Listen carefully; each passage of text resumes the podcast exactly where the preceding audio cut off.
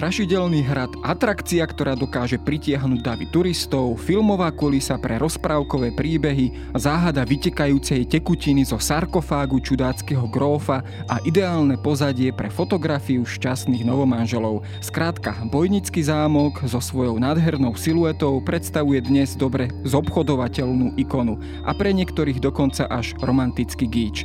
A možno je všetko inak a imič, ktorému sa dnes teší tento architektonický skvost, je skôr nánosom modernej a priznajme si, že i dosť povrchnej doby. K Bojnickému zámku predsa nemusíme vymýšľať nič nové, čo by už v sebe neobsahoval a čo sa už nezrodilo v predstavách jeho majiteľa, grófa a zasneného starého mládenca Jána Palfiho. Ten sa pustil do odvážneho architektonického projektu s myšlienkou, že čo je staré, je aj moderné a rozhodol sa vybudovať sídlo hodné jeho slávneho rodu a zároveň priestor pre jeho rozsiahle umelecké zbierky. Tie dnes tvoria vzácnú položku niekoľkých múzeí a galérií v Maďarsku či na Slovensku, či inde vo svete.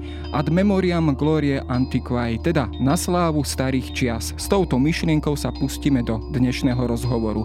Počúvate dejiny, pravidelný podcast denníka Sme. Moje meno je Jaro Valencom, šéf-redaktor časopisu Historická Revy a rozprávať sa budem s Juliusom Bárcim, historikom umenia a riaditeľom aukčnej spoločnosti SOGA.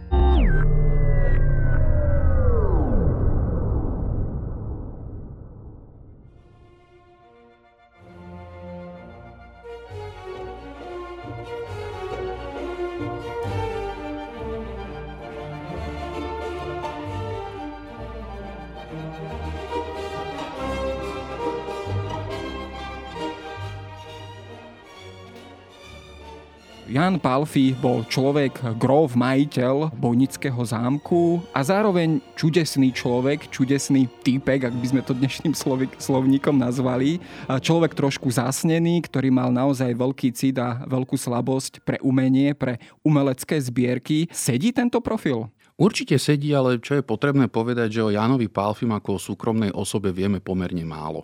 Je to asi aj tým, že žil e, v rôznych európskych metropolách, a teda nielen na území Horného Úhorska, v spomínaných Bojniciach alebo tu v okolí Bratislavy. Väčšinou to bol Paríž alebo Lisabon. To znamená, že aj jeho archív je roztratený kade tade po Európe a to bádanie je celkom stiažené aj tým, že on sám neudržiaval nejaké veľmi výrazné priateľské kontakty s ostatnou uhorskou alebo teda rakúskou aristokraciou a dokonca aj v rámci rodiny boli tie vzťahy s ním, ak by sme to jemne označili slovom zvláštne. On mal palác v Paríži, mal myslím aj palác vo Viedni. Znamená to, že sa zdržiaval skôr e, vo Francúzsku, v Paríži, vo Viedni a že v Uhorsku možno toľko času netrávil, alebo ak teda trávil, tak len vyslovene v súvislosti s týmto svojim e, stavebným projektom. Skrátka bol človekom toho západo európskeho typu už. Uhorská aristokracia vo všeobecnosti od konca 18 storočia preberá e, vzory západoeurópskej aristokracie. V podstate, aby sme, to, aby sme boli presnejší, naša šlachta vždy e, nasledovala vzory zo západu. Veľmi dlhé obdobie to bol francúzsky dvor a v podstate od konca 18. storočia potom anglický dvor, však v podstate veľká väčšina našej aristokracie aj hovorí po anglicky. No a v neposlednom rade si začínajú stavať aj sídla e, podľa vzoru týchto anglických šlachtických sídel. Ale čo sa týka samotného Jana Palfa, Alfího, tak bol to človek, ktorý síce veľa cestoval, pretože to bolo typické pre, pre túto spoločenskú vrstvu, ale e, tie jeho cesty sa viažú v podstate k druhej polovici jeho života. V tej prvej polovici života mal dosť veľké problémy e, so svojím zdedeným majetkom, ktorý bol zadlžený po svojom otcovi Františkovi Alojzovi Pálfim zdedil pomerne veľký majetok, na ktorom bol súdny zátvor. Nebol to majetok, ktorý by bol veľmi prekvitajúci. A zrejme Jan Pálfi bol takou osobnosťou, že dokázal z tohto neprosperujúceho majetku vytvoriť e, firmu, respektíve e, pánstvo, ktoré prinášalo zisky.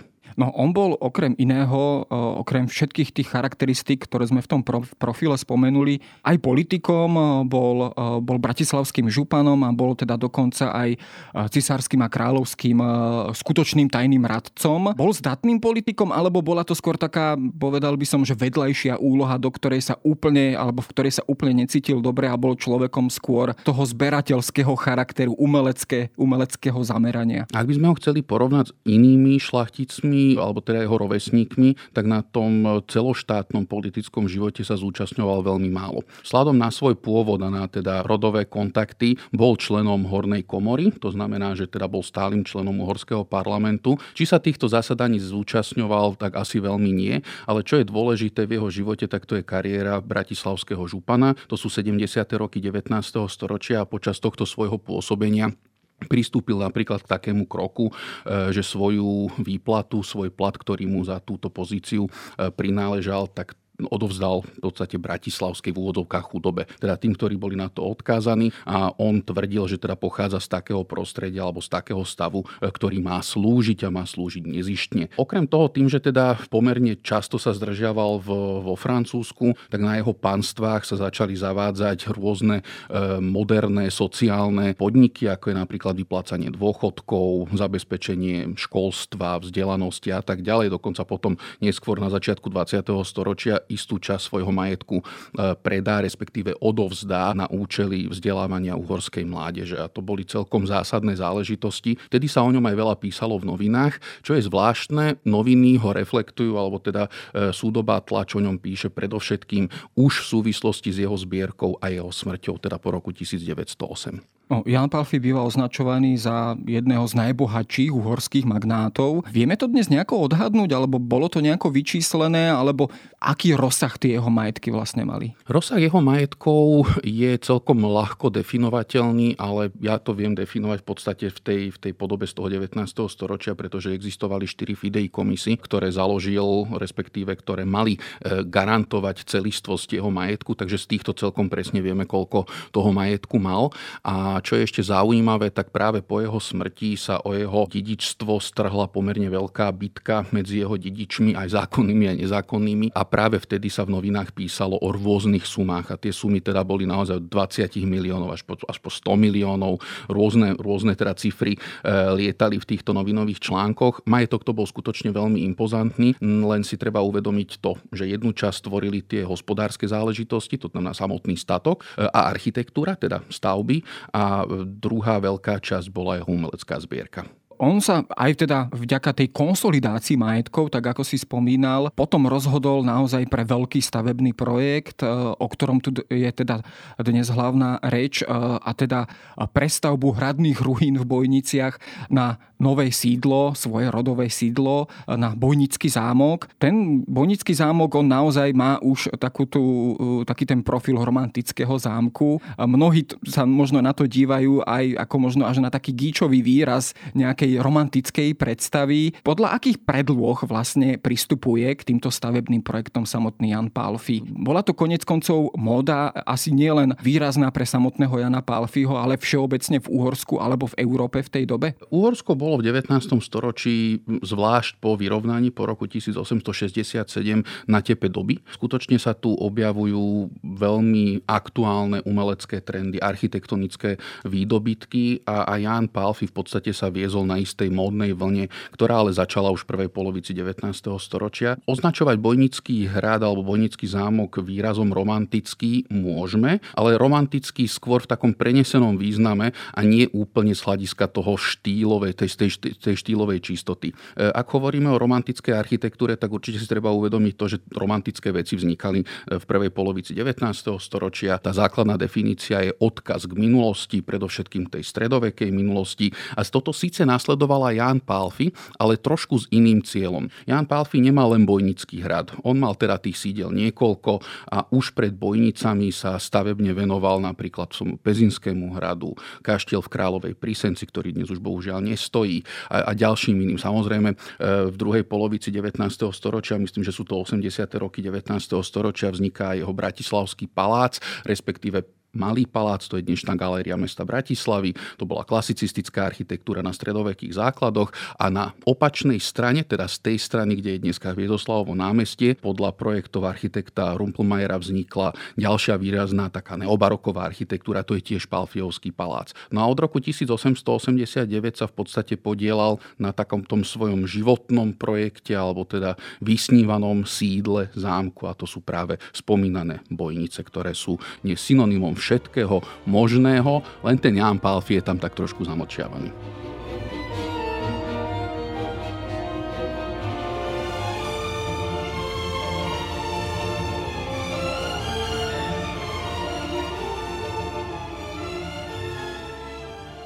Konec koncov aj tá samotná silueta a samotný architektonický profil toho zámku ako keby odkazuje do tej dávnejšej minulosti k stredoveku, k renesancii prípadne. A konec koncov aj tá zbierková činnosť samotného Jana Palfiho sa opäť upiera vlastne k neskorému stredoveku, renesancii, teda gotike renesancii, prípadne rannému baroku. Čiže bola to opäť taká všeobecnejšia móda v, tom, v tomto období, alebo vyslovene to bolo zameranie samotného Jana Palfiho, že vyhľadával štýly a, a vyhľadával aj samotný, samotné zbierkové predmety práve z tohto obdobia. 19. storočie je pomerne komplikované storočie a ja zvyknem hovoriť, že v podstate to, čo my žijeme dnes, vzniklo v 19. storočí. Po konci alebo od konca 18.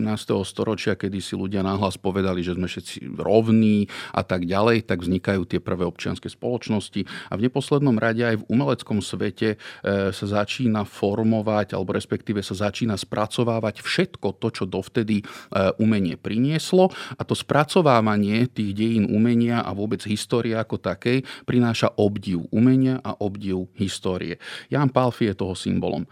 Jan Palfi vytvára v podstate v Bojniciach e, akýsi zvláštny, zvláštny hrad, ktorý preberá vzory jednak z Francúzska, ale aj domáce stredoeurópske vzory. Ak myslíme na tie francúzske, tak určite je to Carcassonne alebo Pierre Fons. Pierre Fons dal prebudovať v podstate Napoleon III podľa, podľa projektov a vízií Violeta Leduca, ktorý, ktorý publikuje v 70. 60. rokoch mnohé práce a ktoré sa publikujú aj u nás v Strednej Európe. E, určite treba spomenúť, že existuje Budapešter Bauzeitung, kde sa, kde sa publikujú práve tieto Dukové práce a kresby pod vplyvom tohoto Jan Palfi si vysníva svoj taký ten na francúzsky štýl e, stredoveký hrad, ale on si ho vysníva predovšetkým nie ako svoje sídlo, ale ako sídlo pre svoje zbierky. A práve preto je označovaný v literatúre predovšetkým Hildou Horvátovou z, Maďarska z Budapešti, ktorá sa veľmi podrobne venovala jeho zbierke, tak ona ho označuje ako veľkého scénika. To znamená, že vo svojich sídlach, ktoré sa snažil renovovať, obnovovať, podľa štýlu e, zoraďuje svoje zbierky. Takže tak, ako si to presne poznamenal, Bojniciach dostali, dostali miesto predovšetkým renesančné, gotické, stredoveké práce a zbranie. Keď sa pozrieme na rozsah týchto zbierok, hovorí sa o nich ako jedných z najrozsiahlejších v tomto našom prostredí, uhorskom alebo stredoeurópskom. Boli to teda, vyslovene sa zameriaval len na toto obdobie menované, teda gotika, renesancia, ranný barok, alebo nachádzame tam aj možno nejaké orientálne zbierky. Skrátka, ten rozsah jeho záujmu kam až siahal? Rozsah záujmu, zberateľského záujmu Jana Palfiho siaha teda predovšetkým k európskemu umeniu. Má tam zo pár takých vecí, ktoré sú napríklad z pozostalosti Milana Obrenoviča, srbského kráľa. E, to sú drevené obloženia a strop e, jeho pracovne, ktorá sa dodnes nachádza v Bojniciach, tak to je taká akože orientálna vec. To sú cedrové, e, je to cedrové drevo, sú to vyrezávané skrinky, drevené obloženia, je to, je to nádherné. Tak toto je orientálne, ale všetko ostatné ostatné v zásade odkazuje k západnému umeniu, alebo teda umeniu, ktoré je typické pre západnú Európu. Čo je zvláštne u Jana Palfiho, on nenaskočil na tú vlnu zberateľstva, ktorá bola typická v 19. storočí v Uhorsku, a to je zbieranie predmetov súvisiacich s uhorskými dejinami. E, jeho švagor, napríklad grof Emanuel Andráši, o ktorom sme sa už v tomto podcaste rozprávali, bol presne takým typickým uhorským zberateľom, že všetko, čo mohlo súvisieť s uhorskými dejinami, či už to, bola, či to bol štít kráľa Mateja, a to je jedno, či to bol alebo nebol to štít kráľa Mateja, ale proste s týmto označením ten predmet musel mať vo svojej zbierke. Prílbu alebo prsteň Imricha Tökeliho, Budzogáň Františka Rákociho, tak s takýmito memorabiliami sa v zbierke Jana Palfiho nestretneme ale stretneme sa s prácami svetových umelcov, stretneme sa s porcelánom najvyššej kvality, e, s predmetmi úžitkového umenia, ktoré získaval v Paríži a teda vo veľkých, veľkých e, európskych metropolách. To všetko doniesol do, do svojich sídel e, tu v strednej Európe a dokonca vo svojom testamente vyjadril vôľu, aby tieto zbierky boli dostupné a sprístupnené verejnosti. No, vzhľadom na to, čo si povedal, vieme ho zaradiť v rámci tej jeho doby, v ktorej žil medzi takých top zberateľov, medzi naozaj tú zberateľskú špičku? On patril k tej zberateľskej špičke a síce nemáme archívne podložené e, alebo dokázané kontakty s ostatnými veľkými zberateľmi, ale bolo by asi nepravdepodobné, že sa s nimi nepoznal. Je potrebné spomenúť teda e, Ferdinanda Rothschilda a Van Desdom Manor, e, ktorý je skutočne interiérovým múzeum, ktoré je vytvorené s veľmi citlivo a s najlepším vkusom. No a v neposlednom rade je to ešte aj zbierka Valasovcov alebo Valas Collection v Londýne, ktorá bola už počas života Jana Palfiho sprístupnená verejnosti a s najväčšou pravdepodobnosťou ju aj navštívil. Všetky tieto zbierky, ktoré sú v západnej Európe, nie všetky, ale teda veľká väčšina z nich sa zachovala do dnešných dní v podobe verejných múzeí, len bohužiaľ tá Palfiho zbierka, tak tá mala iný osud. No, v súvislosti s týmito zbierkami sa najčastejšie aj teda vzhľadom na eh, nedávne aj politické kauzy spomína Bojnický oltár známy. Patril on medzi tú, tú špičku, čo, čo mal vo svojom zbierkovom fonde Jan Palfi a akým spôsobom sa ho podarilo získať samotnému Palfi? Jan Palfi tento oltár kúpil niekedy v 50. rokoch 19. storočia zo zbierky Samuela Feštetiča. Eh, vtedy kúpil v podstate len tabule, teda samotné malby a pri obnove a prestavbe Bojnického hradu zadal firme Koli, Gebrüder Koli z Innsbrucku, ktorá vytvárala aj ostatné interiéry tohto, tohto objektu, tak zadal vytvoriť architektúru pre tento oltár. E, bohužiaľ, Grof sa nedožil toho, aby tabule boli osadené v tejto novodobej architektúre a nedožil sa ani toho, že vlastne oltár bol v roku 1933 ukradnutý. Následne ho odniesli do Prahy na potom keď sa objavil, tak ho odniesli do Prahy na reštaurovanie aj spolu s ostatnými časťami ktoré sa ešte nachádzali v Bojniciach a až v roku 1995 po veľmi náročnom vyjednávaní a naťahovaní sa s českou stranou sa oltár vrátil do Bojnic. Samozrejme, recipročne sa do Prahy poslali asi myslím, že to bolo 15 alebo niekoľko, asi 15 kusov e, slovenských e, prác zo stredoveku, takže tie sú tam a oltár sa vrátil na svoje v podstate e, pôvodné miesto do Bojnic.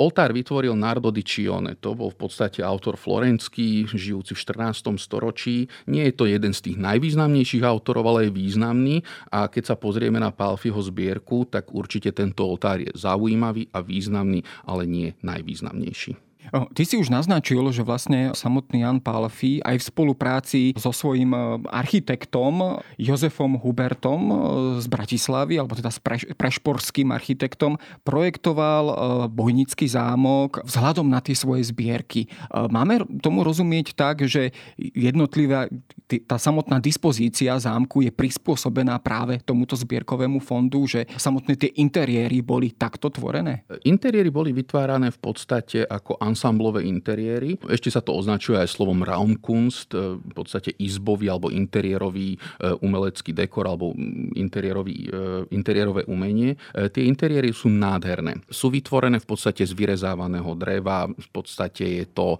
tvaroslovie gotiky, ranej renesancie a je tam vytvorené v podstate všetko od nábytku až po plafón, respektíve obloženie stropu, obloženie stien. Pôsobí to veľmi efektne. My dnes v Bojniciach v podstate máme možnosť vidieť iba akúsi ukážku toho, ako to za, za Jana Palfiho vyzeralo, ale našťastie v Múzeu umeleckého priemyslu v Budapešti sa zachovali fotografie interiérov, jednak Bojnického zámku, rovnako Bratislavských palácov a aj ďalších sídel Jana Palfiho a tam vidíme, ako boli tieto, tieto zbierky aranžované a inscenované e, a vystavované. To, čo dokázal vytvoriť Jan Palfi, bolo skutočne zrkadlom jeho vynikajúceho vkusu, ktorý bol cibrený jednak na tých zahraničných zahraničných cestách a zároveň vo veľkých múzeách eh, po Európe, ktoré určite navštívil. No, spomenul som eh, architekta Jozefa Huberta. Eh, kto ešte ďalší sa podielal vlastne na budovaní alebo na tomto stavebnom projekte Bojnického zámku a vôbec nakoľko ambiciózny tento stavebný projekt bol. Povedali sme, že už vlastne presiahol aj život samotného Jana Palfiho, kedy sa ho v podstate podarilo dokončiť, ak, ak to môžeme takto v pravom slova zmysle aj povedať povedať, že tento stavebný projekt bol naozaj dokončený? Ja si myslím, že tento stavebný projekt dokončený nebol nikdy, e, ale na druhej strane e, z archívov veľmi dobre vidíme, ako sa platili faktúry, jednak firme Koli a tiež vidíme to, ako Grof a taktiež aj vykonávateľ jeho poslednej vole Emil Koderle, ako naháňali stavbu, ako súrili niektoré tie, tie zákazky, ale e, tí, čo boli v Bojnice alebo tí, čo sa tam pôjdu ešte len pozrieť, tak budú vidieť, ako náročný je tento objekt, jednak jeho pozícia, jednak to bol stredoveký hrad, ktorý bol prebudovaný do niečoho úplne iného a v neposlednom rade vytvoriť tie interiéry, ktoré sú skutočne viazané na rukodielnú prácu, na remeselnú prácu, tak to ne, ne, nebolo to určite jednoduché. Na tomto projekte sa ale podielal ešte ďalší významný architekt a to bol Ede Vigant, ktorý sa potom stáva významným e, maďarským secesným architektom, vtedy pôsobí ešte v podstate ako, ako učeň alebo teda žiak u Jozefa Huberta a v súvislosti s týmito šlachtickými objednávkami a veľkých e, šlachtických e, architektonických realizáciách sa vždy spomína, že objednávateľ, v tomto prípade Jan Palfi, sám zasahoval do projektu. A skutočne tuto môžeme aj dokázať, pretože na, na projektoch sú jeho kresby a poznámky, potom sa to muselo samozrejme premietnúť do ďalších stupňov projektovej dokumentácie. E, takže Jan Palfi určite aktívne sa podielal aj na tvorbe e, tohto, tohto projektu. Či to platí aj o ďalších šlachtických sídlach, to je otázne, ale na druhej strane vieme si predstaviť to sebavedomie tých aristokratov, ktorí skutočne patrili medzi najbohatších ľudí Európy, že bez škrupulí a bez hamby dokázali architektovi diktovať, že čo majú robiť. Takže e, v súvislosti, v súvislosti s týmito projektami v podstate v priebehu celého 19. storočia sa stretávame s tým, že objednávateľ nejakým spôsobom zasahuje do toho, ako má ten finálny, e, finálny produkt alebo tá finálna architektúra vyzerať. No, keď sa pozrieme na jednotlivé miestnosti Bojnického zámku, tak asi všeobecne na Slovensku je najznámejšia tzv. Zlatá sála. Je to aj z toho umenovedného hľadiska tá povedzme najšpičkovejšia časť Bojnického zámku, alebo je tam ďaleko lepších, zaujímavejších priestorov? My máme na Slovensku problém s 19. storočím a vôbec so všetkým, čo patrí ešte do tej atmosféry 19. storočia a nepochybne Bojnický hrad e, do tej atmosféry patrí. To znamená, že naša umelecko-historická spísba sa venovala, respektíve väčšiu váhu pripisovala tým pôvodným častiam samotného zámku, ako sú napríklad e, ranobarokové fresky v kaplnke, pričom ten samotný objekt alebo vôbec to, ako je vytvorený e, tento bojnický zámok, je, je skutočne unikátom a je to, je to veľmi významná architektúra a remeselne špičkovo spracovaná. To 19. storočie tiež treba chápať ako akúsi atmosféru, ktorá, ktorá priniesla úplne iné, in, nový vietor do života ľudí v 19.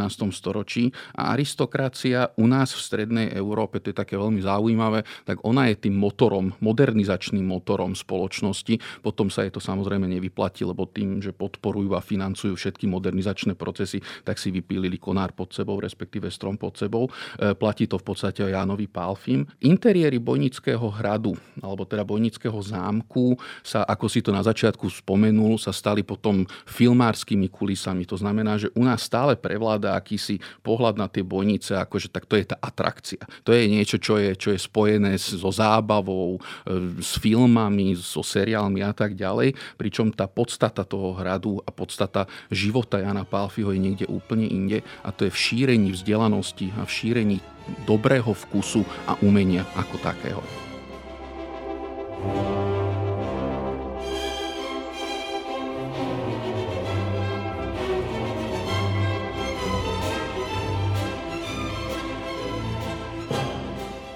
Keď sa pozrieme na samotný Bojnický zámok, je to unikátny príklad na Slovensku, alebo keď sa pozrieme na iné architektúry, ako napríklad Rusovecký e, kaštiel, ktorý je žiaľ Bohu v takom stave, v akom je, alebo povedzme na Oravský hrad, alebo prípadne iné príklady, ktoré by boli rovnakého charakteru a sú e, z rovnakého e, povedzme vkusu a rovnakej architektonickej módy, tak ako sme ju spomenuli, teda takej tej, toho návratu k stredoveku. Skrátka bolo Slovensko v tomto prípade miestom, alebo teda Horné Úhorsko, miestom, kde bolo takýchto architektonických počinov viac? Bolo ich viac e, v zásade 19.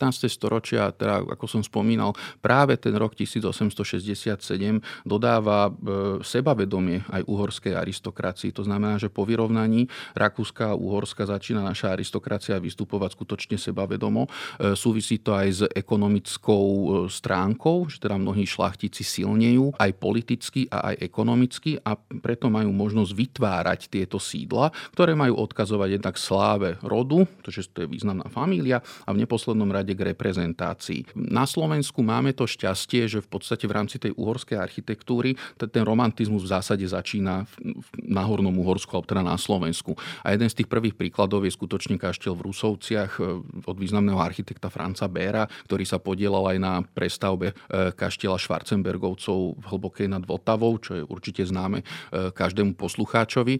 Len bohužiaľ ten osud rusovského kaštiela je iný. Nie je sprístup sprístupnený, chátra čakáme na jeho rekonštrukciu a pritom je to jedna veľmi významná architektúra. Má veľmi peknú aj históriu. Je to, je to kaštiel e, Emanuela Ziči, Ziči Ferrarisa a tí, ktorí ho poznajú, vedia, že tam dožila Štefánia Belgická, to bola vdova po korunnom princovi Rudolfovi, vytvorila si tam svoj vlastný dvor so svojím manželom Elemérom Lóňajom, takže aj tá história samotného objektu je pútavá a zaujímavá. Ten druhý romantický objekt, ktorý vzniká v podstate na území Horného Úhorska, to sú Veľké Úherce. A čo je strašne fascinujúce, že Veľké Úherce sú od architekta Alojza Pichla, ktorý len pár kilometrov od Veľkých Úheriec e, funguje pri prestavbe a vytvorení čistého, klasicistického až ampírového krídla kaštieľa v Topolčiankach. Je to pre grofa Jánoša Kegleviča a ako som spomenul, len pár kilometrov odtiaľ vzniká jeden z prvých romantických objektov, profánnych objektov a to je kaštiel vo Veľkých Uherciach. No a potom ten tretí, ktorý ako keby uzatvára tú enklávu týchto ranných romantických prestavieb, je kaštiel v Parchovanoch a to bol kaštiel grofa Emanuela Andrášiho, ktorý bol švagrom, e, švagrom Jana Palfiho. No, spomínali sme rozsiahly zbierkový fond. Samotný Jan Palfi zomrel v roku 1908. Čo sa stalo s týmto jeho zbierkovým dedičstvom? Ty si už naznačil teda, že sa v podstate uh, jednak rozpredalo, aj rozkradlo po viacerých kútoch uh, vtedajšieho Uhorska a na nakoniec aj Strednej Európy. Nachádzame ho dnes v, aspoň v akej takej ucelenej podobe alebo čiastkovej podobe niekde sústredené? Čo je veľmi smutné, že v prípade Palfiovskej zbierky sa neudialo to, čo sa udialo v prípade Esterháziovskej zbierky. Esterháziovská zbierka dala základ, ju odkúpi uhorský štát a dáva základ e, Múzeum krásnych umení v Budapešti. Keďže v tej dobe, keď Jan Palfi už zomrel a teda e, začína sa sporo jeho dedičstvo, už to Múzeum krásnych umení funguje, tak zrejme nebola potreba naplňať to ďalšími významnými zbierkami, ale nebolo to tiež také úplne jednoznačné, pretože Jan Palfi zanechal Fidei komisia v neposlednom rade aj testament. E, ten testament nie je úplne jednoznačný a jeho sestra, jeho mladšia sestra Gabriela, ktorá sa stala manželkou Emanuela Andrášiho, dokonca tento testament napadla až do roku 1918, myslím, že to bolo niekedy v máji, v lete, neviem úplne presne, tak vtedy sa Palfiovci a Andrášiovci mimosúdne súdne dohodnú, že teda čo sa má udiať na nejakom vyrovnaní, časť majetku sa predá a druhá časť, ktorá zostala, tá menšia, bohužiaľ, tá sa už po rozpade monarchie aj za účasti Československého štátu, teda Československej republiky, dostáva na aukcia. To je taký celkom smutný príbeh, pretože všetky tie predmety, ktoré by dnes neviem si predstaviť, že by dnes dal niekto vývozné povolenie na časť tejto zbierky, alebo čo je len jeden predmet z tejto zbierky, tak celá bola prakticky vyvezená do zahraničia. Tie aukcie sa konali jednak v Piešťanoch. V Piešťanoch mali svoj podiel aj samotní Andrášiovci. Bola aukcia v Košiciach, bola vo Viedni aj v Prahe. Už predtým sa predal palác e, vo Viedni, e, ktorý sa nachádza nedaleko Burgu. To bol Ampirový palác a dokonca v novinových e, článkoch je bohate opísaný, že čo sa tam všetko nachádzalo. Predáva Predáva sa to banke Kola a banka Kola potom urobí z toho aukciu a interiér a všetky predmety zo zariadenia sa predali za viac ako 92 miliónov vtedajších korún, čo je obrovská suma. A toto v podstate postihlo aj tie ostatné zbierky. Čo ale sa nachádza niečo málo, tak je samozrejme v Bojniciach. E, nie sú to len tie ansamblové interiéry, je to aj niekoľko predmetov a niekoľko malieb Časť tejto Palfiovskej zbierky, veľmi malá, je aj v Slovenskej národnej galérii, v Slovenskom národnom múzeu a ešte samozrejme aj vďaka synovcovi e, Jana Palfiho, to bol grof Gejza Andráši, sa niečo málo nachádza aj v Betliari, ale to sa tam dostalo v podstate krátko po Palfiho smrti v roku 1908. Uvažoval ale samotný Jan Palfi aj o tom, že povedzme aspoň časť týchto svojich zbierok e, aj posmrtne sprístupní širokej verejnosti, že skrátka toto jeho zbierkové dedičstvo sa stane aj majetkom spoločnosti a prípadne nachádzala sa aj takáto formulácia povedzme v tom jeho testamente alebo v tom jeho odkaze? Ja si myslím, že to bol bod číslo 8 v jeho testamente, kde vyjadril svoju túžbu, aby tieto veci boli e, sprístupnené verejnosti a vyjadruje tam aj túžbu e, šíriť vedomosti o umení a o vkuse. Toto bolo v podstate ak to tak povieme trošku zveličene, naplnené až po roku 1950, kedy, kedy bojnice boli sprístupnené verejnosti, ale už bez všetkých tých zbierok, e, ktoré poznáme z historických fotografií a z inventárov a súpisov. Práve tie spory dedičov a potom aj neskôr, keď sa do toho zapojí aj Československý štát, tak tie majú za následok to, že tento sen Jana Palfiho o sprístupnených múzeách sa v podstate rozplynul do, do naháňania peňazí a do, do akéhosi mamonu, ktorý viedol aj týchto dedičov e, celú túto zbierku akýmsi spôsobom rozdrobiť, rozpredať.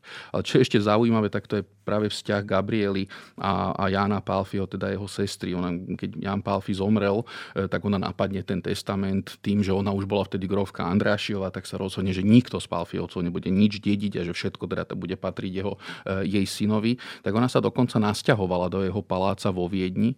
A to si tiež treba predstaviť, takže to bola úplne iná doba ako tá dnešná. Gabriela Palfiová sa tam nasťahuje a žije tam až do roku 1914 do svojej smrti. Vtedy to nebolo tak, že niekto poslal exekútora, že teda túto pani odtiaľ to treba vyhnať. To bola palácová dáma, bola to dvorná dáma jej veličenstva kráľovnej Alžbety. To znamená, že požívala veľkú úctu dokonca aj samotného cisára. A v zbierkach Betliarského kaštieľa sa nachádza niekoľko historických fotografií, ktoré sú práve z tohto obdobia, e, kedy Gabriela žije v tomto paláci a odmieta ho opustiť, pretože si myslí, že, že jej patrí samotný Jan Palfi bol posledným vlastne aj zástupcom svojho rodu, respektíve tej svojej rodovej línie, ale ako sa, keď sa na záver spýtam, máme na ňo možno pozerať ako na toho posledného aristokrata, šlachtica, ktorý e, aj celé to dedičstvo, keď sa to takým patetickým spôsobom možno spýtam, aj to rodové e, šlachtické aristokratické dedičstvo snaží odovzdávať v tom modernom duchu tej modernej dobe. Bol to takýto človek, ktorý možno aj takto uvažoval, že možno aj s týmto zámerom e, budoval tie svoje zbierky a budoval aj samotný bojnický zámok. On to aj v tom svojom testamente spomína, je tam taká pekná formulácia, že na čo mu prostriedky stačili, tak to vždy využil na nákup nejakých e, predmetov kultúrnej hodnoty. E, nakupoval ich preto, aby ich mohol doniesť do svojej vlasti a tým šíriť poznanie o výtvarnom umení a o kultúre. Takže to bol taký celkom šlachetný úmysel. Z toho hľadiska je Jan Palfi naozaj moderným moderným predstaviteľom, alebo teda predstaviteľom tejto modernej doby a v podstate aj celým svojim životom. Tým, že si strážil svoje súkromie. Nevieme o ňom až tak veľmi veľa. O jeho súkromí sa rozprávajú kaďaké výmysly. Ja keď som bol ešte ako chlapec na prehliadke Bojnického hradu, tak nám tam rozprávala sprievodkynia, že celý hrad vzniká kvôli nejakej francúzskej kontese, do ktorej bol zalúbený. Tak nič také neexistuje, ale v tých novinových článkoch, e, ktoré sa zachovali práve z toho obdobia, kedy sa sporili Palfiovci a Andrášiovci, sa dočítame skôr o nejakom mladíkovi, do ktorého bol zahladený Jan, Fra- e, Jan Palfi e, v Paríži. E, je to, je to človek, ktorý je fascinujúci, fascinujúci hlavne tým, že dokázal vytvárať a dokázal sústreďovať zbierky takmer na úrovni teoretika umenia. Oni ho aj označujú výrazom konosor, alebo teda znalec a s mimoriadne citlivým vkusom vyberal predmety, ktoré mali byť vedľa seba, či už to bola jeho pracovňa, alebo to boli tie priestory, ktoré boli komunikačné, spoločenské. Konec koncov tie historické fotografie, ktoré sa zachovali, skutočne vypovedajú o tom, že to bol výnimočný človek a, a e, s veľmi dobrým vkusom. No a zrejme aj e, s takýmto poznaním alebo s vedomím tohto jeho profilu je možno najlepšie vstúpiť do celého areálu Bojnického zámku a mať samozrejme na pamäti celý životný príbeh a dedičstvo samotného Jana Palfiho. O ňom a aj o Bojnickom zámku sme sa porozprávali s Juliusom Barcim. Música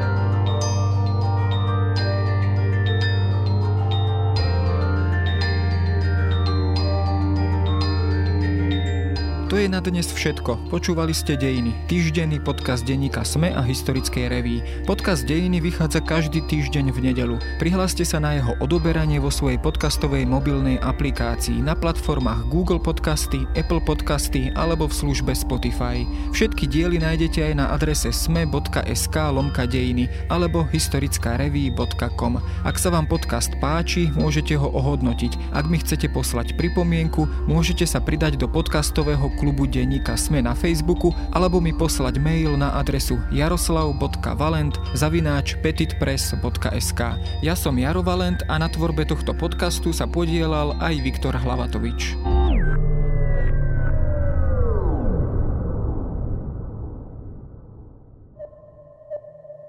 Som Eva Frantová a v denníku Sme pre vás každý týždeň pripravujem ekonomický podcast Index, v ktorom sa spoločne s mojimi hostiami a hostkami venujem témam z oblasti makroekonomiky, investovania, biznisu a energetiky. Bližšie rozoberám aj dekarbonizáciu Európskej únie, ktorá do veľkej miery udáva smer súčasných aj budúcich investícií. Podcast Index, ktorý vás prevedie tým najdôležitejším zo sveta ekonomiky, nájdete každý štvrtok vo svojich podcastových aplikáciách, ale aj na webe denníka Sme.